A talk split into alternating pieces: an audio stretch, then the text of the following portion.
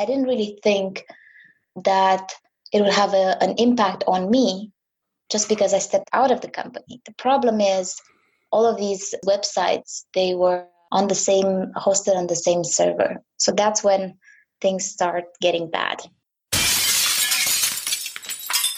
Hello, fellow risk takers, and welcome to my worst investment ever stories of loss to keep you winning. In our community, we know that to win in investing, come on, you gotta take risks. But to win big, you've gotta reduce it. My name is Andrew Stotts from Astotts Investment Research, and I'm here with featured guests Roxana Nasoi. Roxana, are you ready to rock? Hell yeah. oh, yeah. Ready to go. Well, let me tell the audience a little bit about you. Roxana is an advocate for community and technology with 10 years' experience in online business, data analytics, and marketing. She's a former Elance and Upwork ambassador from 2012 to 2018. And ladies and gentlemen, if you're not on Upwork, you're missing a whole wave that's going on out there. I had an ambassador work with me for the last 10 years that I've been on that site hiring people. So currently, she's chief communications officer at Aimedis and co host at the Crypto Law podcast and the Nothing at Stake podcast. Roxana, take a minute and fill in any further tidbits about your life. Thank you, Andrew. Yeah, I guess, you know, it's been 10 years since I joined the online landscape, and I've had a lot of ups and downs as any normal human being. you know what I didn't mention? I didn't mention the fact that I'm a type 1 diabetic. And I use that as my source of fuel and motivation in everything I do because I realized nobody's going to put up with my moments when blood sugar's up or down and employers will not understand this so that's what basically motivated me to go the extra mile and you know start freelancing and then build the online agencies build businesses and go deeper into what an online business is about so yeah this is something i wanted to keep for the like for an interview that is more emotional than just uh, business advice. Well, we definitely try to deep dig into our emotions and at least you have a very noble reason for being independent in your work. I just did it because I got tired of listening to people tell me what to do. All right. Well, now it's time to share your worst investment ever. And you and I have been talking about a little bit. So I'm looking forward to the story. But since no one goes into their worst investment thinking it will be, Tell us a bit about the circumstances leading up to it, and then tell us your story. Awesome. Thank you so much. So this was 2012. Yeah, 2012.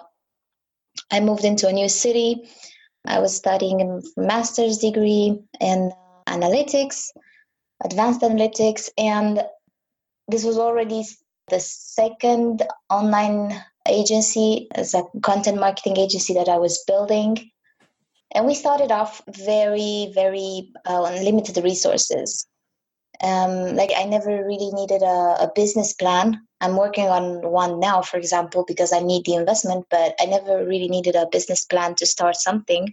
And that's the beauty of when you're building an online business. You don't need much. So my business partner and I, we basically we realized that we just wanted a very good editor and project manager to have with us we created a, a dynamic in the company making sure that you know there's a project manager handling uh, a few of the let's say content writers and then we diversify and we basically we so to say we did decentralize the way project management is done in the company because we couldn't take care of it we were two people two co-founders doing the job of three other people. So basically, we were working like 16 hours a day. And it started really well because what we just did, we basically we came with each other's client database. We just united it, and then we did some sales, and we started adding up on that layer. And it was very good in the beginning, but at some point, I realized that my vision my vision is more about expanding and collaboration and co-creation was a bit different from my co-founder's vision which was strictly making money, generating income fast. And it's okay.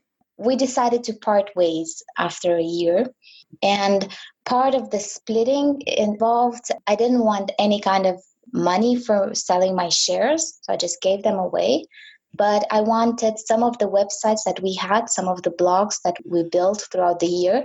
So what I did is I took a couple of hundred websites, just a couple of hundred. and the problem is my former business partner continued, you know, his thirst for money and making money fast. And for some reason, his sales emails got into the competition's inbox. So, what the competition did is they hired a private investigator, so to speak, to look into the company. And this guy, this, this journalist, investigated the company, investigated. It's very easy to find out what are your clients because of the link building you're doing and the content marketing and who you're mentioning and all that. So it doesn't take rocket science to figure out a pattern there. So he figured out the pattern very easily.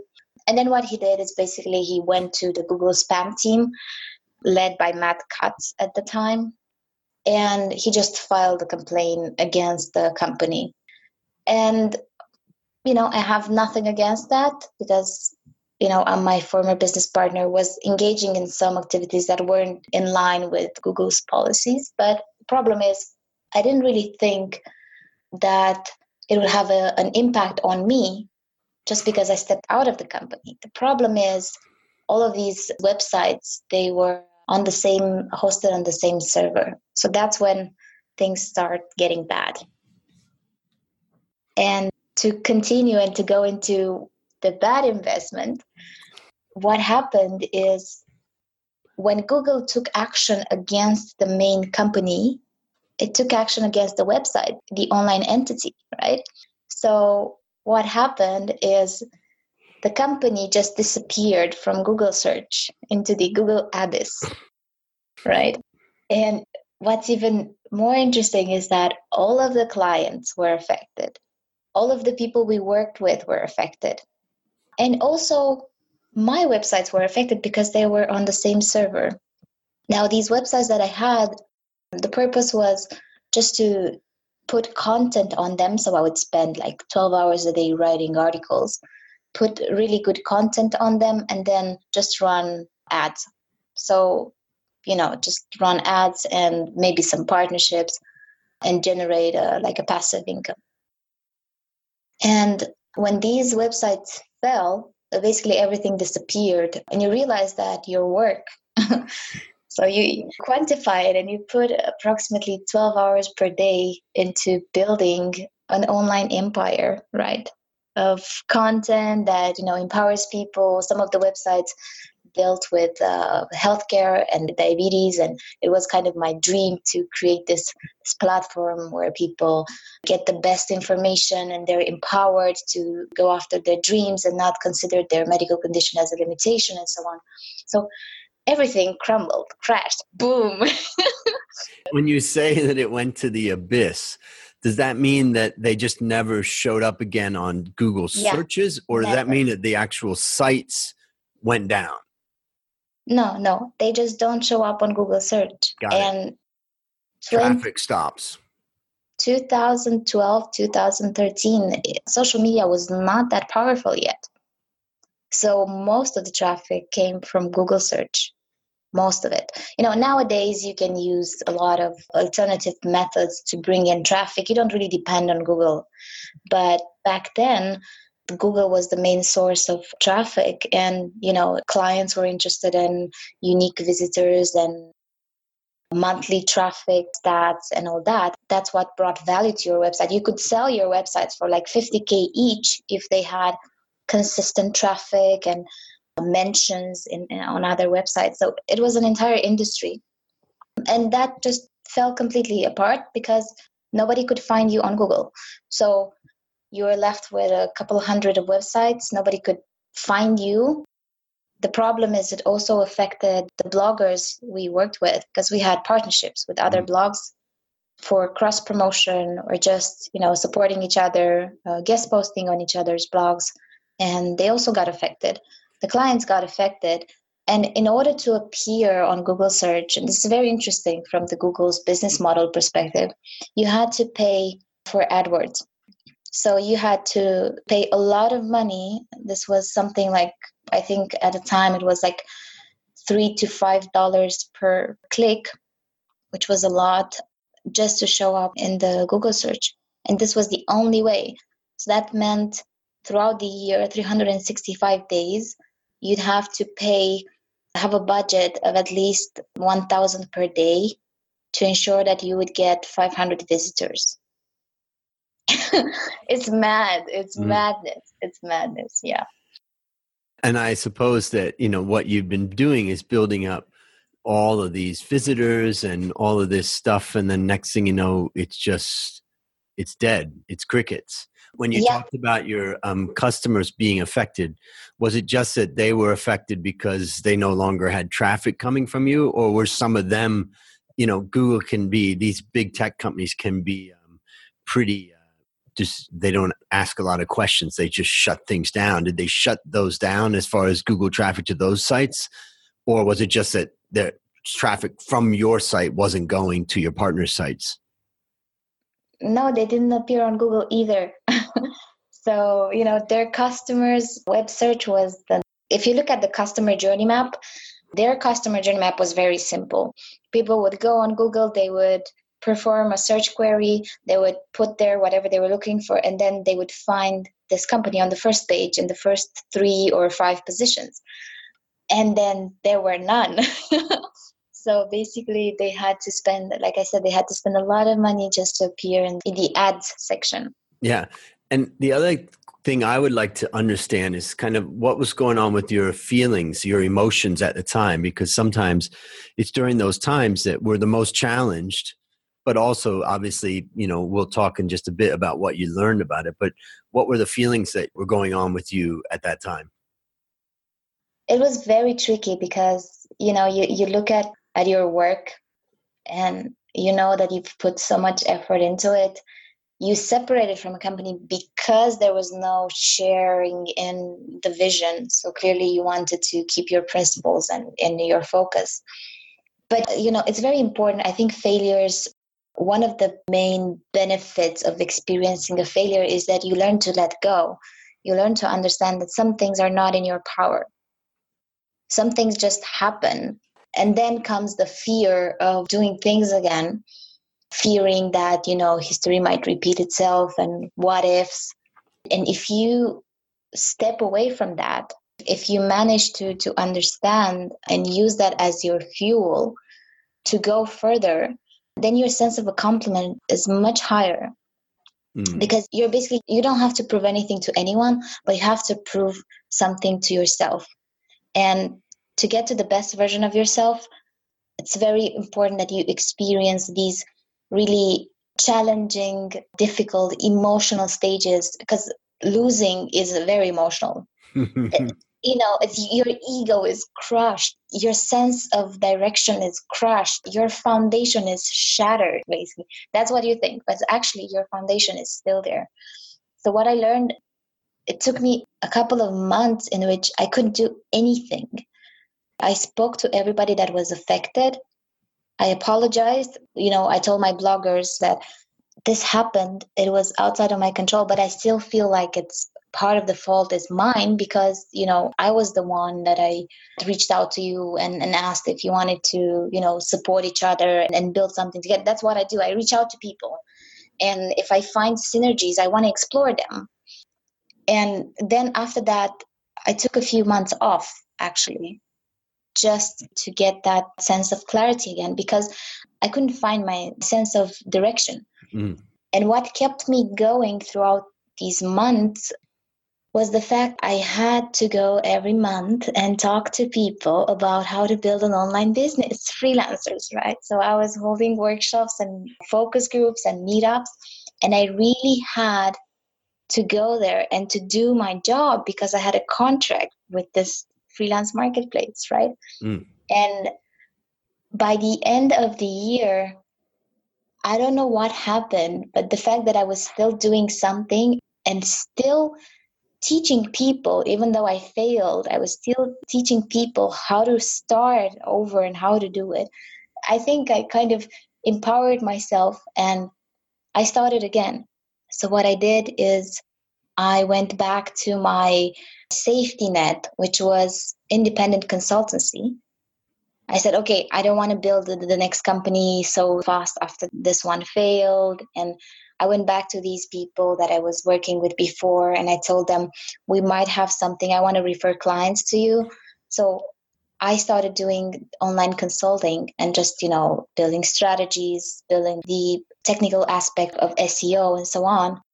And it really helped me get going. And now I look back, it's been already five, six years already. And I just feel like it helped me become a, a better person and just get that collective mindset, understanding that everything that happens, it doesn't happen just to me. It impacts to some degree the people in my life and the people I work with and the people that I partner up with.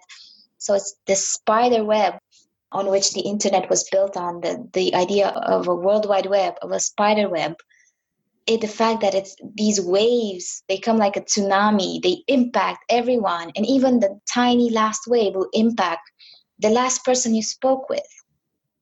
So that was an impressive mindset and it helped me many years later when i entered the blockchain industry to understand this idea of what you're doing is impacting the other person and you shouldn't think just of yourself. You should also consider the other person Mm. That's great. You know, one of the things that you remind me of is when I was young, I was in a lot of trouble and I had an addiction to drugs and alcohol. And thanks to my mom and my dad, but particularly my mom, I got pushed into treatment and kept going in and out of rehab, which by the time I was 18, I had spent almost nine months in rehab. And when I got out of rehab, I somehow managed to adopt the 12 steps in my life of Alcoholics Anonymous, but I also just started to live a different life. And I graduated from high school and I went on and started to work. And I had a, a job that I worked at that was just on a factory production line. I had no money. My parents kicked me out and said, You got to go out on your own because we don't want to deal with you if you go back down into drugs again. And I had no money basically. And I worked and I lived in this place and I but you know what I had was I had a great set of friends that I met through the other people I knew who were recovering. And we just had a great time and we shared our feelings and all of that. And I had no money. And over my life, I've gone up and down and I've had lots of money. I've had money completely stripped from me in my life. And, and then I've gotten it again. And what I've learned is that, that money and that success that comes from money is not the relationship between happiness and money is a neutral relationship. It doesn't buy you money doesn't buy you happiness and a lack of money doesn't mean that you don't have it. And I think also I'm not just talking about money, but I'm talking about success and failure in life. And I think what I learned from all of that over the years was that I can be stripped of everything and I'm still me and I'm still a good person and I'm still, you know, there's more to it than just the win and lose or the money and not. So your story kind of brought that out to me. So maybe you could just summarize the lessons that you learned from your experience. Sure. so what I learned first off is the fact that everything you do, your actions, they generate a reaction and there's a impact either direct or indirect on other people. Then also i learned that you can if you are given a space you have to make sure that you respect the rules of the space. It's like entering someone's home you leave your shoes at the door because that's the rule and everybody's going to be happy with it. And what i learned is if i had paid more attention to what could go wrong. I didn't really predict. I was living in the now but i wasn't really considering you know what could go wrong. I wasn't assessing the risks in the business.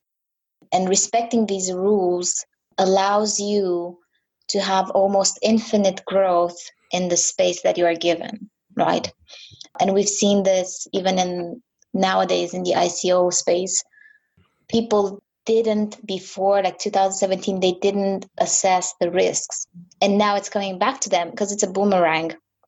It's a boomerang effect. What you do today will come back to you in five years or even sooner. So i think it's important that we think a bit outside of the box. Going for the winner strategy it's good.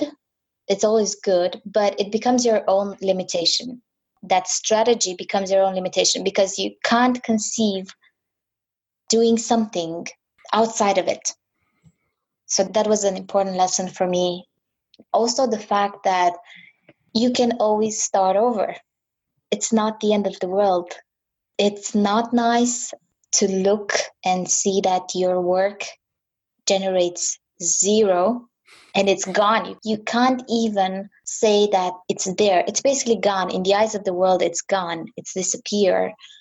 But the fact that you can start over and you can just use your knowledge before and connect the dots and build your next move, that's also really important. And another aspect that I learned was the fact that it's important that you let go. Letting go it's something that should be in all of us. Accept, forgive yourself, let go, move on. This is my recipe for happiness. Got it. I like it. Accept, forgive yourself, move on. Let go, let, let go, go, move on. Okay, let go. Beautiful, beautiful. Well, let me summarize. You know, really the biggest takeaway that I take away from it, and I'm not going to repeat the things that you've said, which are all very excellent, is when you separate from a business partner, you want to make sure that it's a true, clean separation. That's kind of my big takeaway. And, and that's, it's hard to do, you know, and, and it's even hard sometimes to identify where the connections are. But when you separate and decide to go different ways, make sure that you invest the time and effort that's necessary to truly separate yourself from that other business or that business partner that would be my big lesson that I take away from it. Anything you'd add to that? No, I think it's a, a good lesson. I really think because you know this is what happens when you're in good relations with somebody and you separate from something that you've built together, a business relationship, whatever it is, and you keep the friendship. You become a bit lazy. You're not that aware that things might go wrong, even if you're in contact or friends, or you know, it's like passing the kid. Who gets the kid and what happens to the kid, right? So, in this sense, if the business is the baby, who gets the baby? But will the separation impact the baby? Will the separation impact the business? It's a very interesting dynamic. And most of the times we that's why i started this crypto law podcast just because i kept bumping into legal things into legal aspects that i didn't consider throughout the years. And at some point i said screw this. I'm just going to build a community for lawyers in the blockchain space. And then we started talking about a podcast and i saw that there was openness. And the biggest value is that these past experiences that kept repeating in a way or another, just in form, not in substance, but in form, and generating frustration and impacting people's lives, uh, you understand that it's very good to have a lawyer that is always with you. and make sure your lawyer understands the business that you're part of. I don't think a lot of lawyers in the space understand what it is to build an online business just because it doesn't take so much. You can set up PayPal for business and just create a website. You don't really need a, you know, like a physical office. And it takes maybe $50 or $100 to create a company. And then you can start doing business. But there's not a lot of legal support into what could happen, like in this situation mm. that I was in a couple of years ago. There was not a lot of legal support in that sense. Not now they're starting yeah. Now, for the audience, go ahead and listen to the Crypto Law podcast and get some of your questions answered. I want to wrap this up by asking you, Roxana, what is your number one goal for the next 12 months? Like I mentioned before, I work with seven year goals. Now I'm in the fifth year of my seven year goal. And this year, I realized that last year was pretty chaotic because I traveled to approximately 45 countries in the past 14 months. And most of these, like 35 countries, were in 2018. And this year, I want to take it slow. I want to relax more. I want to be more focused. I want to spend more time with friends and family. I don't want to feel like I'm missing out on the good moments of life. It's my year of, it's actually, I'm in my last four months of my 20s. So I really want to make the best of it. Enjoy and, it. Thank you. Thank yeah. you. And yeah. also, you know, just make sure that I don't repeat the mistakes in my next investment. ah, yes. Like I always say, only new mistakes, only new mistakes. Well, there only you have it listeners, another story of loss to keep you winning. To find more stories like this, previous episodes, and resources to help you reduce your risk, visit myworstinvestmentever.com. As we wrap up, Roxana, thank you again for coming on the show. I know it's painful talking about our losers, but our listeners are learning to win as a result. Do you have any parting words for the audience? Just whatever happens, stay true to yourself and don't let moments step on your principles and values, I think they should be consistent, independent of what happens in your life. Fantastic. Stay true to yourself, ladies and gentlemen. That's a wrap on another great story to help us create, grow, and protect our well fellow risk takers. I'll see you on the upside.